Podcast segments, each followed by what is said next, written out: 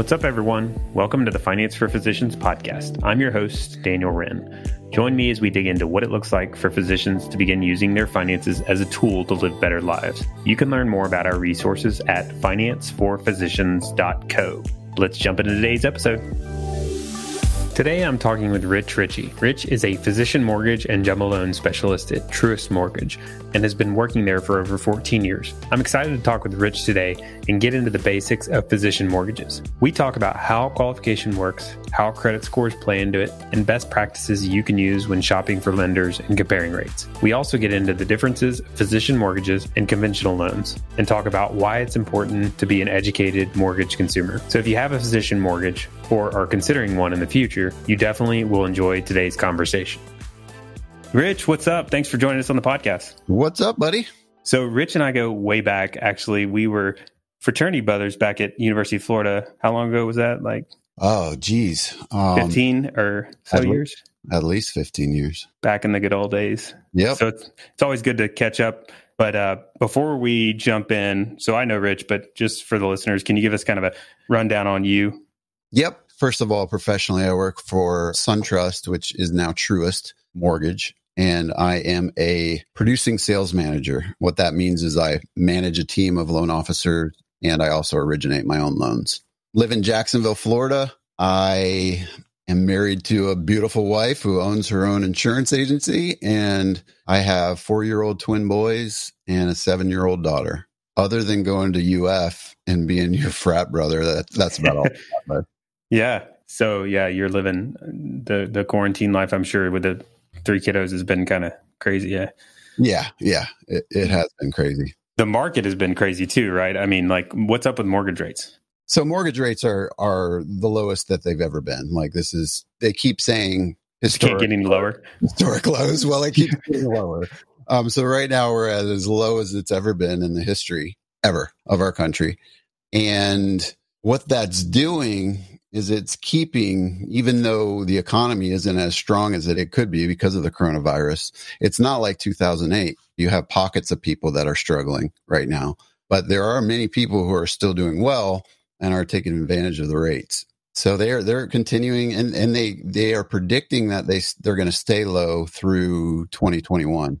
I have noticed some strange things happening in just general like jumbo rates and then various lenders are kind of all over the place like they're not as comparable across the industries it seems like they used to be is that accurate and yes yes so another thing that's made this kind of a weird time is because rates are so low volume is this through the roof so lenders can't handle the volume they're over capacity you know whereas maybe a processor before this last year they probably had 40 loans apiece in their pipeline, something like that. Right now, they're probably at 90 plus.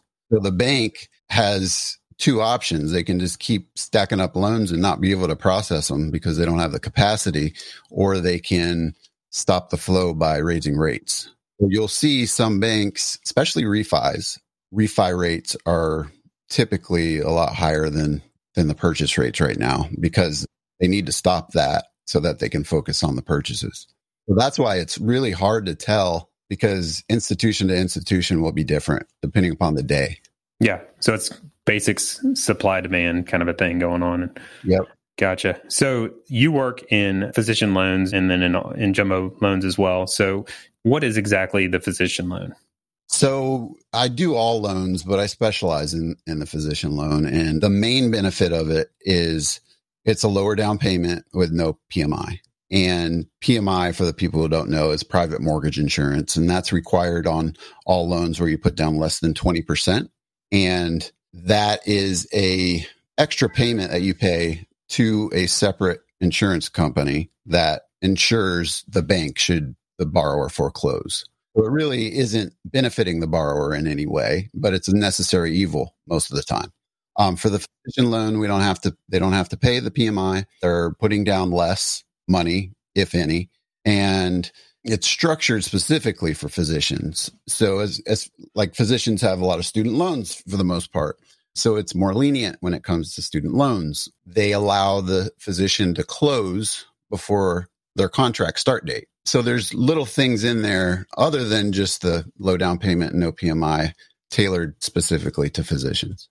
How does the loan, student loan work? Do they just not do a standard amortization and they use the actual income based payment? Is that?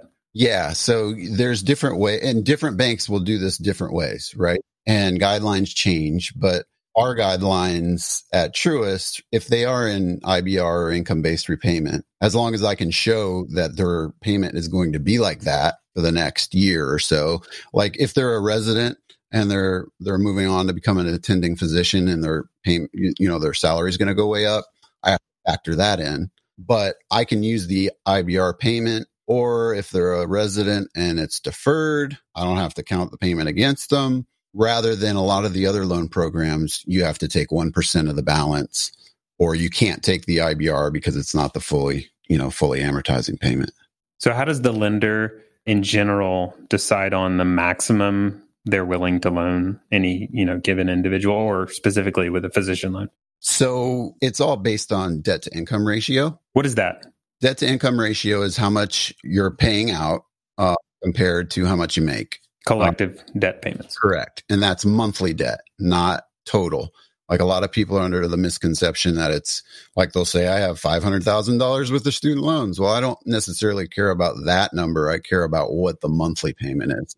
So if you take your gross monthly income, gross is pre tax. Gross is pre tax. Yep. And you multiply that by typical guideline is 43% is the max and they'll do exceptions over that depending upon how strong a borrower you are but 43% of the gross income is basically the max debt you could have for the month.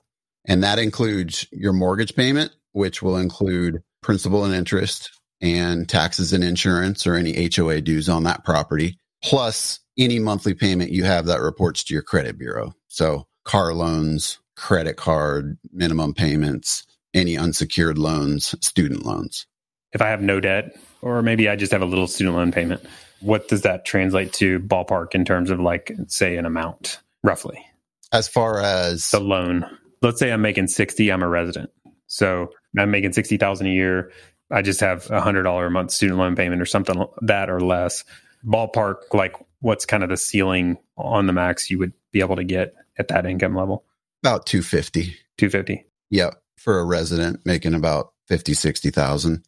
That's usually the max, unless they're putting more down or they have a gift from some, but that's usually the max loan amount. What's the typical encounter you have? Is it like um, a resident or fellow comes to you and they're like, give me the max? Or is it normally like, I have a budget? Or is it kind of 50 50?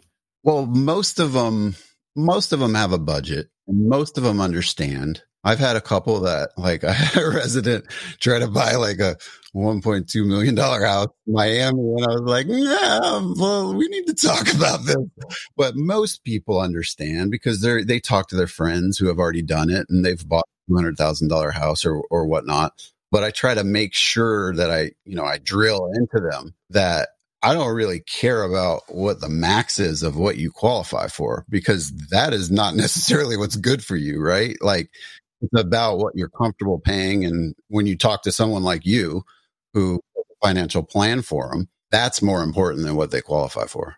Yeah. The other challenge with the maximum scenario we were just talking about, that leaves in that scenario roughly like a thousand a month or so, give or take, after the principal and interest, taxes and insurance to the full mortgage payment, which, you know, maybe you can get by on a thousand a month, but uh, maybe you can't. And that's before repairing the house if it something happens. So it's it can be a stretch. But how about credit scores? How do how do they play into the whole picture? And that's going to be different from lender to lender too. But first of all, credit score is important for interest rate. The higher the, you know, credit score, the better the interest rate you're going to get. Usually, depending upon the institution, 740 or above will get you the best rate. Pretty much everywhere. Pretty most places. There's some that will, you know, they'll have another kicker at 760 or 780, but most I'm at 740. But there's usually a, a credit score requirement for, for instance, like right now, we're not doing 100% financing. We do, and we will again. But during COVID, we required 5% down. Before this period, you needed at least a 720 for 100% financing. 700 between between 700 and 720 you could do 95% and then 660 and above, you could do 10% down. Did it also affect the interest rate, the lower your credit? Yeah, it offsets a little bit because the more you put down, the better that also helps. Yeah, the rate is too. So if somebody has a 660 and they're putting down 10%, it, it's probably not going to be that bad. So if I'm in, in medical school and I'm thinking, I, you know, I want to buy a house in residency, should I be looking at my credit score or when, I guess, should I look at my credit score in preparation? I wish this is something they taught in high school, you know? Like, yeah, right. It's so important. I mean, you should be doing it immediately, you know, like if you're listening to this and you don't have good credit, like start working on it now, you know, because that is going to impact you for the rest of, of your life. And a couple, a couple things that I've noticed from residents specifically is they're going from college to and I don't know about you, but I didn't really have much credit in college other than that like t-shirt I signed up for to get five hundred dollar Capital One card. Exactly. They're going from college to medical school straight into residency. And a lot of times they don't have a lot of, a lot of money when they're in medical school and they keep everything on their parents' name. Like I need a specific amount of trade lines, like credit trade lines are, are important. They call any open account a trade line. So a credit card or a car loan. I'm looking for at least three that have at least 12 months history on them. Now, if they don't have that, which a lot of them don't, like majority of them don't actually, I can build trade lines through cell phone bill, you know, rent, you know, stuff like that. But if everything's in mom's name or dad's name, then you have built no history. So building a history is really important so that you can show the lender, you know, that you are able to make a payment on time for for a long time.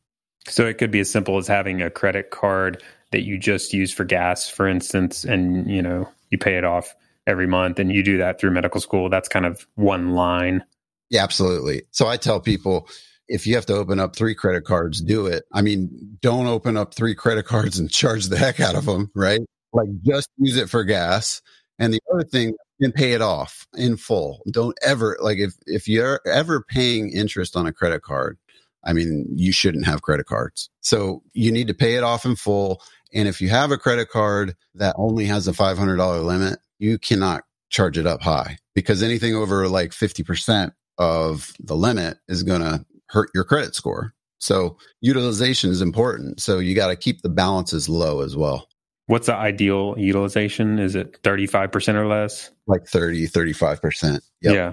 You got any places where people can check credit scores for free or low cost or you got credit karma you can do credit karma credit karma is great um, it tells you exactly what's going on and gives you alerts and stuff but the scores are way higher than what we see and that's everywhere so any score that somebody sees at home unless they are specifically asking for the mortgage score model which you can do at myfico.com like it's kind of hard to find but it's like the mortgage lender scoring model or something like that but if they don't pick that my score is going to look way different than what they see.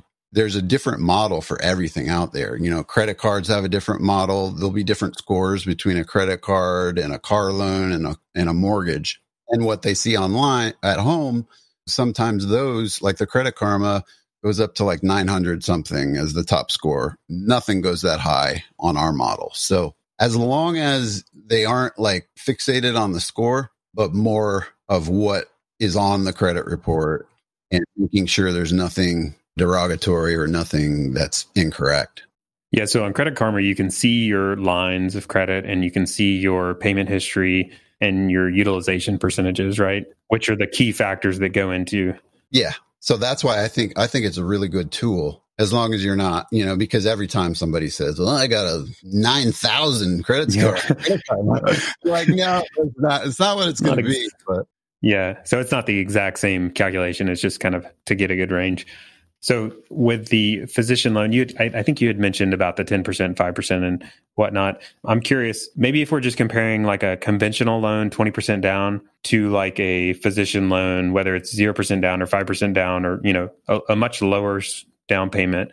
Besides the PMI difference and the other things you mentioned, I'm curious about like the cost difference. Like how do they roughly compare not you know specific numbers but generally So roughly, so for instance, right now, like the low down payment, the lowest of the low, so the not five percent down right now is a little bit higher than a twenty percent down conventional, and then ten percent down will be real close to what conventional is. But depending upon the day or the month, I mean, there were a time, there was a time where my 100% rates were lower than the conventional. What?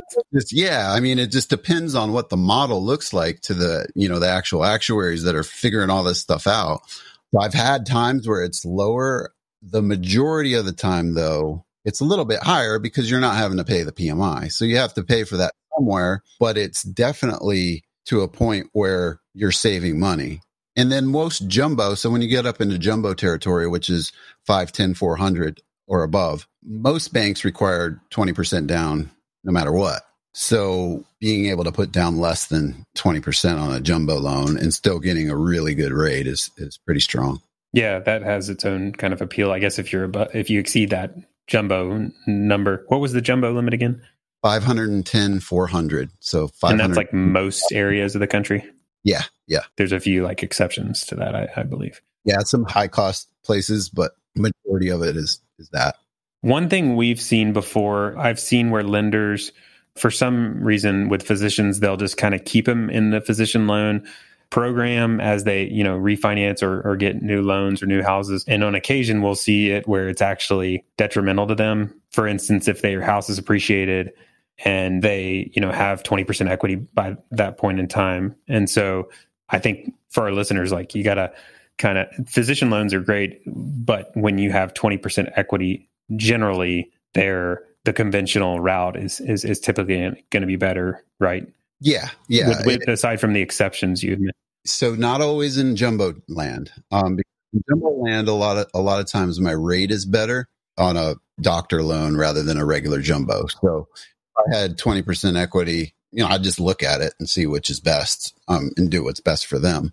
As far as conventional, typically, if they have 20% equity, it would be better to do a conventional loan, like you said, unless there's something else at play, like the student loans that we talked about, or there's a reason why they didn't qualify for that. But I don't know why they would do that if it wasn't in their best interest. If I'm talking to like five lenders or, you know, more than a few, is it all about interest rate? No, of course not.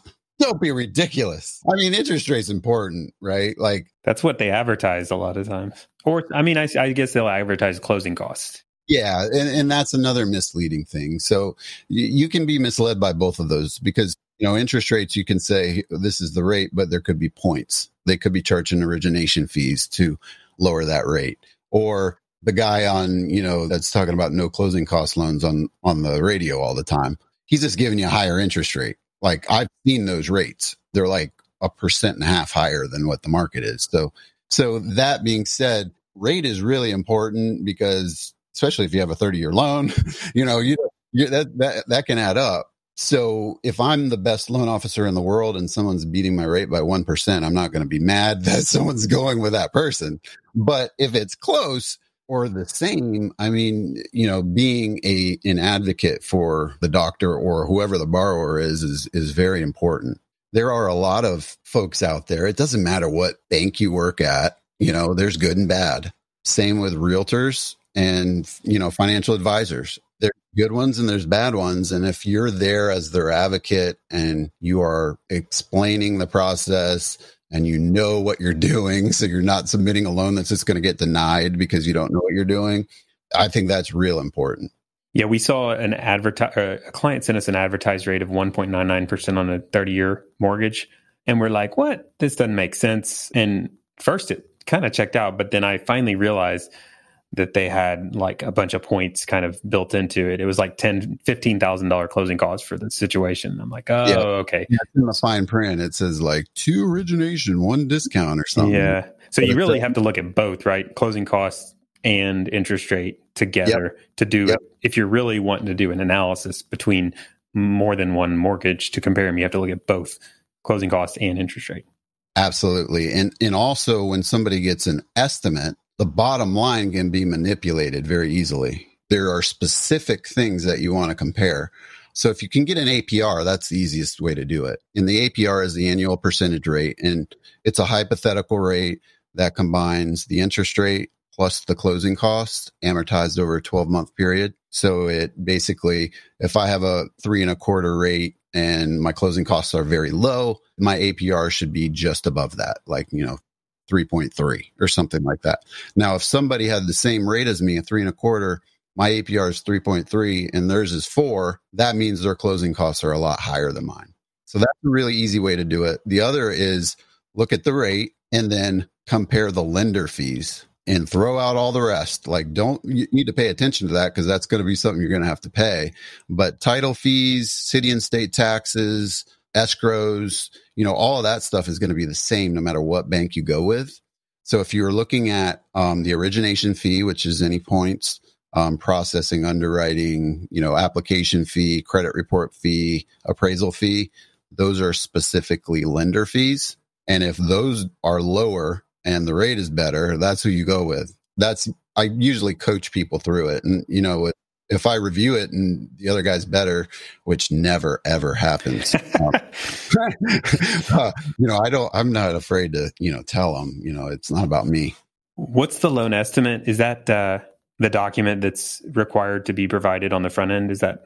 Yeah. So it used to be called the good faith estimate, and they they changed it and now it's called the loan estimate. Um, you might hear some mortgage guys call it an LE, but it's basically like the loan estimate plus everything that you could possibly want to know about the loan. It has the payment amounts. It talks about all the fees involved. It talks about, you know, APR and prepayment penalties and, you know, so forth. Like anything you could want to know is on there. Oh, at what stage in the game are people supposed to receive that? Within three days of their loan application. And that is an official. So, an official loan application is not a pre approval. So, if they do a pre approval, they're providing all their information, but there's no address. And because there's no address, we just run the app and we can send out what's called a pre approval. As soon as you add the address, that turns it into a real live application and that happens when you get the contract. So I get the contract, I add the address, that turns it into an app, and then I got to send out the mortgage disclosures, which includes the LE and a bunch of other documents within three days. Can you do loan estimates without checking credit? Yes, but not official ones. Ours is called a uh, fee worksheet. It has all the same info, but it's not an official loan estimate. Would you prefer to know if somebody is talking to more than one lender on the front end? Is that helpful to know so that you yeah, I mean, it's always helpful to know, mostly because so I can help them understand these things that we were just talking about. But sometimes I'll, you know, we'll get get into it and then they'll be like, I'm going with this guy, he's got a lower rate. And then like, hold on, let me let me let me see that estimate. And it's like he's charging you two points. It's not bad. You know, so like people don't understand. Yeah. I think the thing we see is that the lenders sometimes will, I guess, when they don't know that somebody's talking to five different other lenders, they'll all check their credit and they have like five credit hits. And, you know, I don't, I don't know how that affects their score. My guess would it would be potentially negative. The rule is supposed to be that if you're shopping for a mortgage, you have a two week period to where you can get your credit pulled numerous times. As many times as you want. It's only supposed to hit you once. As long as it's within the two week threshold. Yeah, correct. Okay. Yep. So, is there wiggle room on rate closing costs? Do most lenders show like their best cards? I guess if there is wiggle room, do most lenders kind of show their best cards on the front end or? Not all of them. The way that it works now is you have your rate on your rate sheet. And then if somebody's shopping you and you can prove that someone's shopping you, you might have a little wiggle room there, you know, a threshold it's not always how it works. I mean, you you might not have that threshold at that point, but basically some folks will, you know, come with something that's, you know, not as strong as they do later on when they find out somebody's shopping them. So, you know, I try to from the beginning just give them my best. In your experience with the, I guess, the average person, how often do you think they either refinance or move? Um, as far as doctors specifically, yeah. So it, it's kind of a tough question to ask because it just really depends. The refinance part just depends on rates. I mean, it, has been fairly frequently. Yeah, but like now I'm refinancing everyone that I've done in the past like two years because rates are so low. But it it's been odd though because in 2018 there was a period where we were in like the high fours. You know, rates were in the high fours. So you got somebody who like I, I will refinance in a year or two or maybe less than a year, and it still makes sense. You know, I'm not really used to that happening as much. But so there's more refinances happening.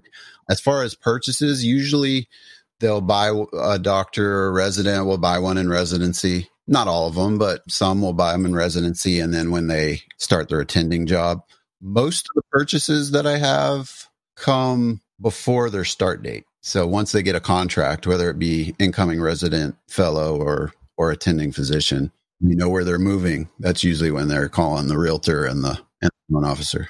I think on the when we have worked, most of our clients, it seems like on the front end, they tend to believe that they're going to stay in the house a long time and not refinance it, or at least that's the math kind of that they're doing. But in reality, our experience is probably every two to three years collectively, like they're either refinancing or moving. And so these mortgages tend to not stay as is for the full term. I would guess that it's extremely rare for a mortgage to be carrying out all 30 years, for example. Yeah, you're 100% right because a lot of the ones that we're doing are in various stages of the of a young career, right? So they're usually moving up two or three times. And then when they buy, you know, they they might buy that forever home. But yeah, you're right. I do see more more repurchases and refinances.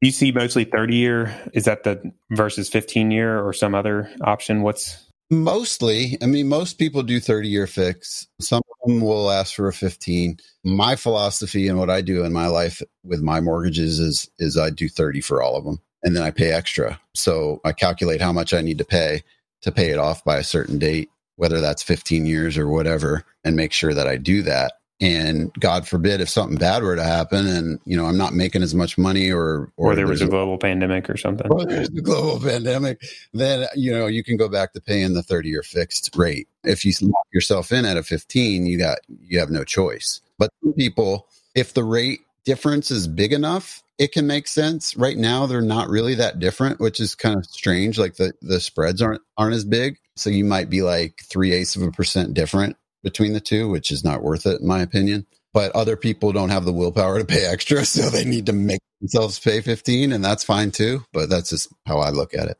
I don't think the average person is is as disciplined as you in regards to overpaying their mortgage regularly. At least in my experience seeing people's finances, it seems that it's extremely common for people to start out with the intent of overpaying something and then reality hits and they kind of end up just paying the minimum payments or whatever. Yeah, and it, depends on the person. And I mean, I've seen because I've done a lot of refinances of folks that I originated, you know, a year or two ago, and a lot of them had paid down a lot. A lot of doctors because once they get rid of those student loans, because they pound out those student loans, right? Like, you know, once they they become an attending physician, pound out those student loans, and once those are done, then it's next know, on the chopping block. Next on the chopping block is the mortgage. Yeah. So cost is definitely important, but I kind of wanted to get your take on people. So working with a, a lender, how does that play into it? What's the role of someone like you in the process and, and why why would it be important? We had kind of hit on the inexperienced person versus the someone with skill. What's what's the value in, in, in working with somebody that that knows their stuff? So the know, knows your stuff part is really important, especially if you're working with a specialty product, right? Like the doctor loan has a lot of caveats to it that doesn't really matter to the customer. They have a little bit more documentation they have to provide, but the guidelines are what's important. Like you need to know how to structure it right. And if you don't, you know, you could wind up in problems downstream. So the loan officer in the beginning is like the gatekeeper, right? And the quarterback. So they're taking the app and they're reviewing it and they're making sure everything looks good before they pre-approve it. Now, if I find something that isn't going to meet the guideline or it's going to be a problem, you know, that's something that we'll either work out up front, um, figure that out up front, or we can't do it. Right. And I would much rather give bad news saying I can't do it than submit a loan and throw it against the wall and hope it sticks and uh, have it de- get denied, you know, the day before closing when everyone's been counting on it. Um, so that that's huge. Especially when you move, you're moving across the country to a brand new location and expecting to move into the house the next day. Yeah, absolutely, absolutely. And then just knowing your stuff doesn't mean you're not going to take try to take advantage of the person, right? So it's important that you're working with somebody who is honest and, and actually cares about you. You know, like that, that to me, the caring part is very important because if you're just in this for the money, and, and you know this, it's the same in your business, right? Like if you were just in this for the money, you could make a heck a lot more money, right? But you might have a lot, you know, you might have less happy customers. You know, you're not creating raving fans if you're just in it for the money. So if you're there and you're out out to look for them, eh, you know, look out for them. They can tell too by the way you talk to them and by the way you're trying to help them through it. My philosophy is I try to limit stress as much as I can to everyone around me, like including my processors and and underwriters and customers and realtors and everyone and like, wife and family wife and family and me you yeah. know like, you know, I mean, uh, there are some loan officers out there that will like just push, push, push for something that, you know, isn't even needed and create stress for no reason. And if you're just honest and you, you're upfront about things and you, if you have a problem, you tell them right away rather than hiding it. That's huge. Are there any specific examples of what people should look out for with lenders or mortgage brokers, or is there a, a, from a maybe cost standpoint or service standpoint, like just things that come to mind that, that might pop up? One thing is you want to make sure that the loan officer you're working with is not someone who's just going to submit it and forget it, you know, because it goes from from me or someone on my team to the processing and underwriting folks, right? And there are a lot of loan officers that are are salespeople, and they don't they're focused on just the next deal, the next deal, the next deal, and you have to be, you know, to make money. But if I don't follow that loan all the way to closing, it's not going to turn out right. And that's nothing bad about my back room. It's just nobody wants that loan to close more than me. And if you have somebody, I mean, that's a question I would ask. Like, how involved are you? If I have a problem with the processor, you, can I call you? Will you be there to help me? Um, that's real important too. Yeah, that I guess that could lead to delayed closing dates or worse.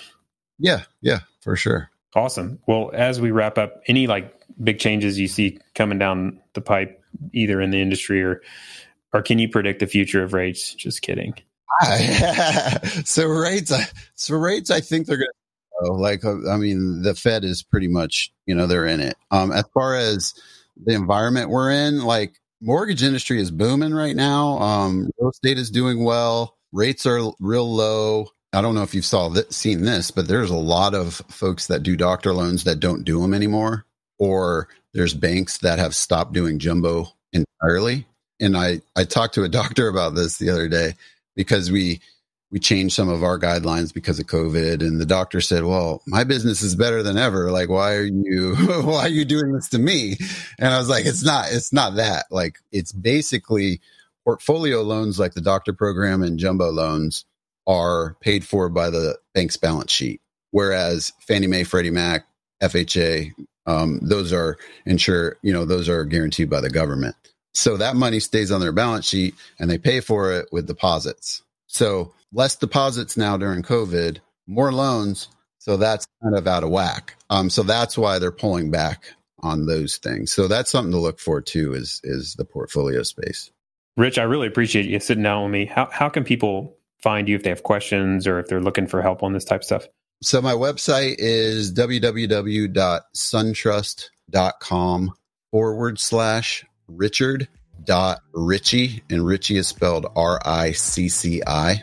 And I also have, you know, you can find me on Facebook, personal or, you know, or my business page.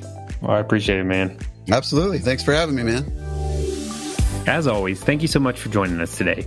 If you found this valuable, please give us a review on iTunes and share with a friend. Also, check out our website at financeforphysicians.co for all sorts of additional content. See you next time. Finance for Physicians is not an investment, tax, legal, or financial advisor. All content included in this podcast is for informational purposes only and should not be considered financial tax or legal advice. Material presented is believed to be from reliable sources, and no representations are made by Finance for Physicians as to another party's informational accuracy or completeness. All information or ideas provided should be discussed in detail with an advisor, accountant, or legal counsel prior to implementation. If you don't have an advisor or would like a second opinion, feel free to check out our website for recommended advisors.